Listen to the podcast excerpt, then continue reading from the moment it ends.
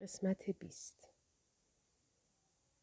خیام پرسید یا روح الله این بسات چیست که در اینجا راه انداخته اید؟ عیسی گفت قرنهای درازی است که مردم با این داستانها زندگی کرده و به آنها عادت نمودند. مسلحت نیست که پیروان ما بفهمند همه آن داستانها ساختگی و کار هواریون ما بوده است. ما برای اینکه در این دنیای وانفسا در حد امکان خود دردی از دردهای بیپایان پیروانمان را درمان کنیم این بازی را راه انداخته ایم. تازه خود کشیشان هم احتیاج دارند که سرشان به نحوی گرم باشد. بالاخره برای سرخوردگی آنها هم باید فکری می کردیم. این بیچاره ها بیشتر عمرشان را بر این باور بودند و اکثرا هم لذتی از زندگی نبردند. ابو علی سینا پرسید خدا او چه؟ او چطور اجازه می دهد چنین بساتی را در بهشتش راه بیاندازید و خلق الله را در اینجا هم مثل دنیای خاکیش گمراه و سرگردان کنید؟ عیسی گفت در اینجا برعکس دنیای خاکی ما کلی هم منت بر سر پدر گذاشته ایم. تمام این بسات با اجازه و رضایت او برپا شده است. ما عده زیادی از ساکنان بهشت را بدین وسیله مشغول کرده ایم.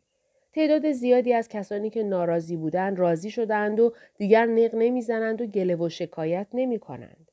خود این مسئله کلی باعث خوشحالی پدر شده است. خیام رندانه پرسید به این ترتیب اینجا هم خدا مخلوقاتش را میفریبد. چه اشکالی دارد؟ بابا آفریدگار است و هر کاری را که صلاح بداند انجام می دهد. عزت الملوک با نوعی حیرت زدگی پرسید آیا برای خدا امکان پذیر نبود به طریق دیگری سر مخلوقاتش را گرم کند تا نیازی به این گونه فریبکاری ها نباشد؟ پدر بیچاره آنقدر گرفتار رتق و فتق امور عالم خلقت است که وقتی برای این گونه مسائل ندارد. برای کسی که عالم خاکی و انسان فقط دو نمونه از میلیون ها مخلوق او هستند دیگر فرصتی باقی نمیماند که بخواهد به هر کاری شخصا رسیدگی کند. به خصوص وقتی که کاری را با نظر خود انسان ها نظم و ترتیب داده باشد. خیام با تأکید پرسید منظور روح الله این است که بهشت بنا به میل و نظر انسان ها ترتیب و تنظیم شده است؟ البته. ابو علی سینا گفت بنابراین بهشت و آخرت خواسته و اراده خدا نیست و همه آن داستان عریض و طویل آفرینش ساختگی بوده. اینطور نیست؟ یا روح الله؟ داستان آفرینش و آنچه در مورد خلقت انسان گفته شده صرفا برای آگاهی و هشدار دادن به انسانها بود تا بدانند جهان هستی را خالقی است که می تواند حتی در شش روز جهانی به بزرگی این عالم بیافریند. و الا همه می دانند که این حرف حرف خدا نبوده و نمی توانست باشد. زیرا هیچ یک از پیغمبران شخصا در موقع آفرینش حضور نداشته و به چشم خود معرکه خلقت را ندیده بود. پدر بیچاره هم با هیچ یک از آنان دیدار و گفتگویی نداشته تا چنین داستانی را برایشان نقل کند. ابراهیم پدر انبیاء به اصطلاح توحیدی گاه گاهی فقط ندای پدر را میشنید. این پیغمبر در هر زمینه ای صحبت کرده مگر در مورد آفرینش. موسی هم جز ندا و ده فرمان از پروردگار خود چیزی نشنیده و نگفته است. حتی وقتی که به درخواست قوم یهود تمنای رویت او را کرد با جواب تند لنترانی خاموش شد. یوسف پیغمبر هم فقط خواب می‌دید و تعبیر خواب می‌کرد و بس. لوط هم جز با دو فرشته زیباروی با کس دیگری تماس نداشته است. نه با خدا و نه با فرشتگان مقرب خدا. داوود و سلیمان و دیگر انبیا هم تا آنجایی که گفتهاند و در سرگذشت آنها خانده ایم دستشان نه به دامان خدا رسیده است و نه به دامان فرشتگان خدا. آنها بیشتر به حکومت و جنگ و جدال و عیش و نوش مشغول بودند تا چیز دیگر. یعقوب تنها پیغمبری است که ادعا کرد که یک شب تا صبح با ناشناسی کشتی گرفته و عقیده داشت که آن ناشناس خود خدا بوده است. این پیغمبر آنچنان سرگرم کشتی گرفتن و زور زدن و پشت پا انداختن به حریف بود که حتی فرصت حرف زدن با او را هم پیدا نکرده بود. میماند من و محمد. من که چیزی در مورد آفرینش به زبان نراندم. محمد هم که می‌دانیم قصه های کتابش برگردان تورات است و خود چیزی نداشته که به آن اضافه کند. حتی در معراجش هم از همه چیز حرف زده جز آفرینش. بنابراین زیاد نباید آن قصه ها را جدی گرفت. پیغمبران هر کدام ابتکاراتی از خود نشان می‌دادند تا بهتر بتوانند مردم را به دنبال خود بکشانند. داستان آفرینش نیز از جمله آن ابتکارات بود که در آن روزگاران داستانی جالب و جذاب به نظر می رسید. خیام در حالی که نمی توانست تعجب و حیرت خود را از شنیدن سخنان عیسی پیغمبر پنهان کند پرسید یا روح الله به این ترتیب مسئله معاد نیز زیر سوال می رود. اینطور نیست؟ مردگان را زنده کردن، به دادگاه بردن، ترازو نهادن و پل ساختن، بهشت و جهنم برپا نمودن و پاداش و کیفر دادن هم باید غیر از آن باشد که تا به امروز به گوش ما خوانده بودند. مگر نه؟ معلوم است. مگر شما آفریدگار عالم را دانا و توانا نمی‌دانید؟ چگونه است که میپندارید چنین پروردگاری کاری بیهوده و عبس و بچگانه انجام دهد؟ بسازد، بشکند و شکسته خود را از نو بازسازی کند و بر ساخته تازهش مزایایی بیافزاید؟ مگر ساخته اولش عیب و ایراد و نقصی داشت؟ ابو علی سینا گفت پس حکیم ما حق داشت که از سر شگفتی و حیرت بگوید جامی است که عقل آفرین میزندش صد بوسه ز مهر بر جبین میزندش این کوزگر دهر چنین جام لطیف می سازد و باز بر زمین می زندش. عیسی با لحنی پرمهر گفت هر کسی حق دارد که برای شناخت هستی بیاندیشد و آنچه میپندارد بگوید و بنویسد و دیگران را به پیروی از افکار خود دعوت کند. پدر هم نه پدر انحصاری این و آن است و نه پدر قوم و قبیله خاصی. او پدر همه مخلوقات عالم است. اگر در هستی برای هر یک از موجوداتش سهمی متفاوت منظور کرده است، مربوط به حکمت اوست و لاغیر.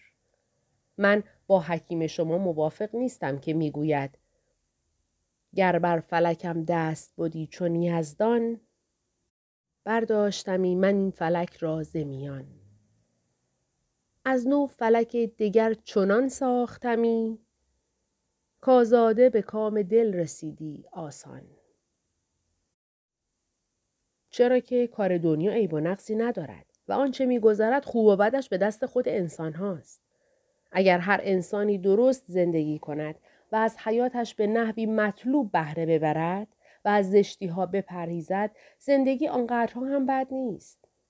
این خود انسان ها هستند که با اعمال و رفتارشان زندگی را به خود و دیگران تلخ و غیر قابل تحمل می کنند و بعد هم گناهش را به گردن پدر می اندازند و او را مقصر می شمارند. هر یک از مخلوقات عالم در ذات خود نشانه ای از خالق جهان دارد.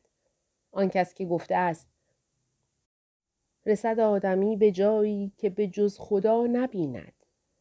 بنگر که تا چه حد است مقام آدمیت. حرفش بی حکمت نبوده.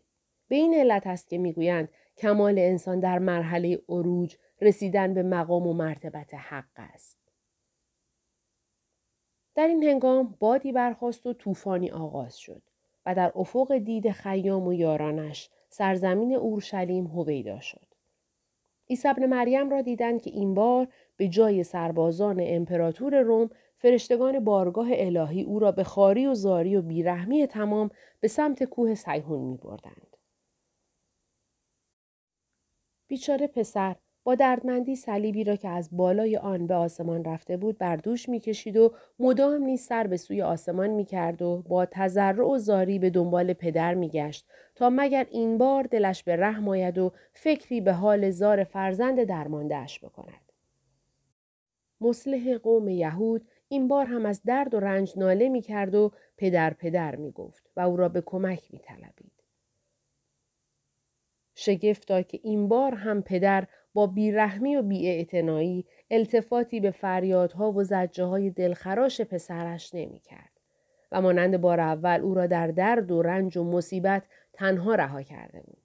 البته فراموش هم نکرده بود که خطاب اتاب آمیزش را بر سر پسرش فرو بکوبد و به او بگوید پسر یک اشتباه را دوبار تکرار نمی کنند.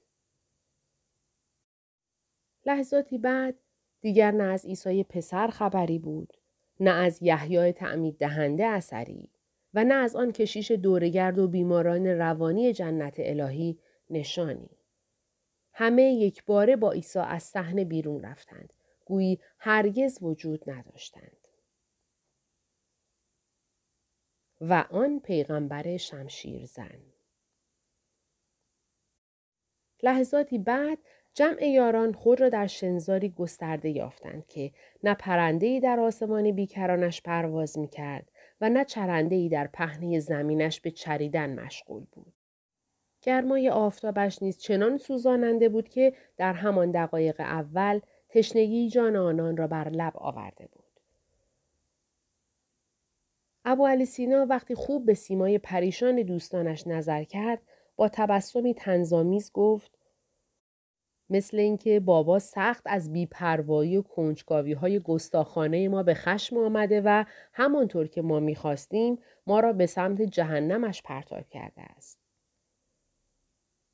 خیام با نیشخندی گفت به قول زرتشت ما را نیز مثل آدم و هوا از بهشتش بیرون انداخت تا فضولی و گستاخی ما را کیفر دهد.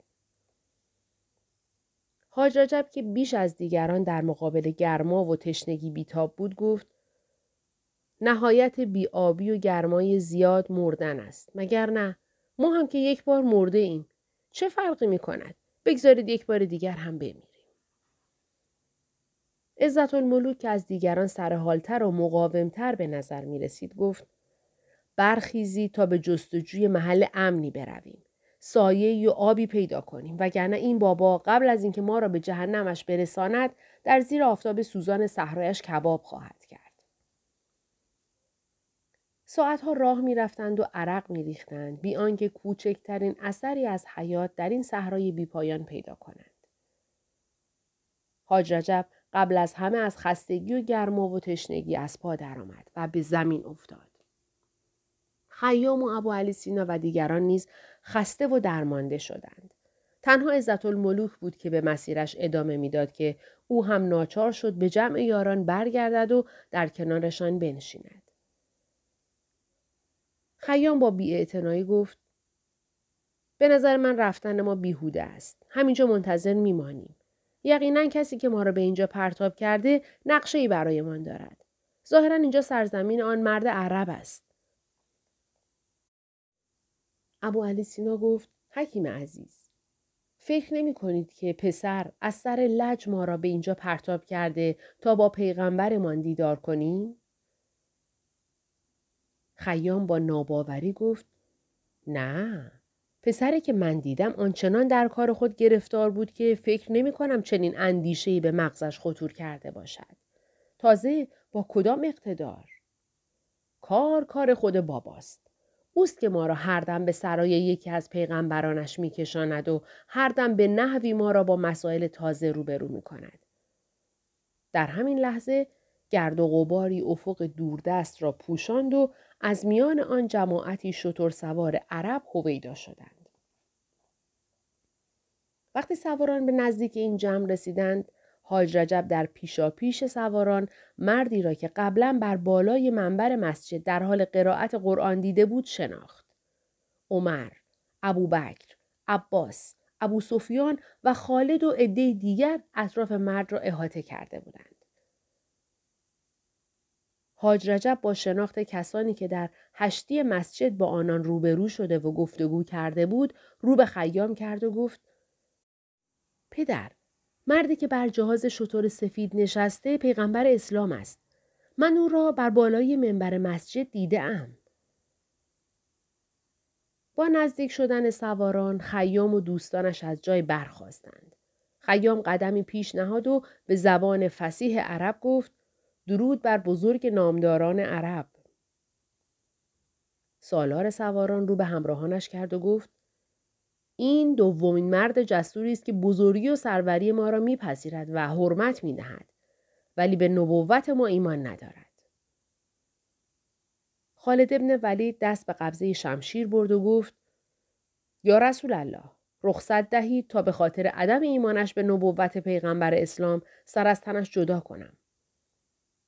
محمد با تبسمی شیرین گفت نه کشتن او را روا نمی باشد.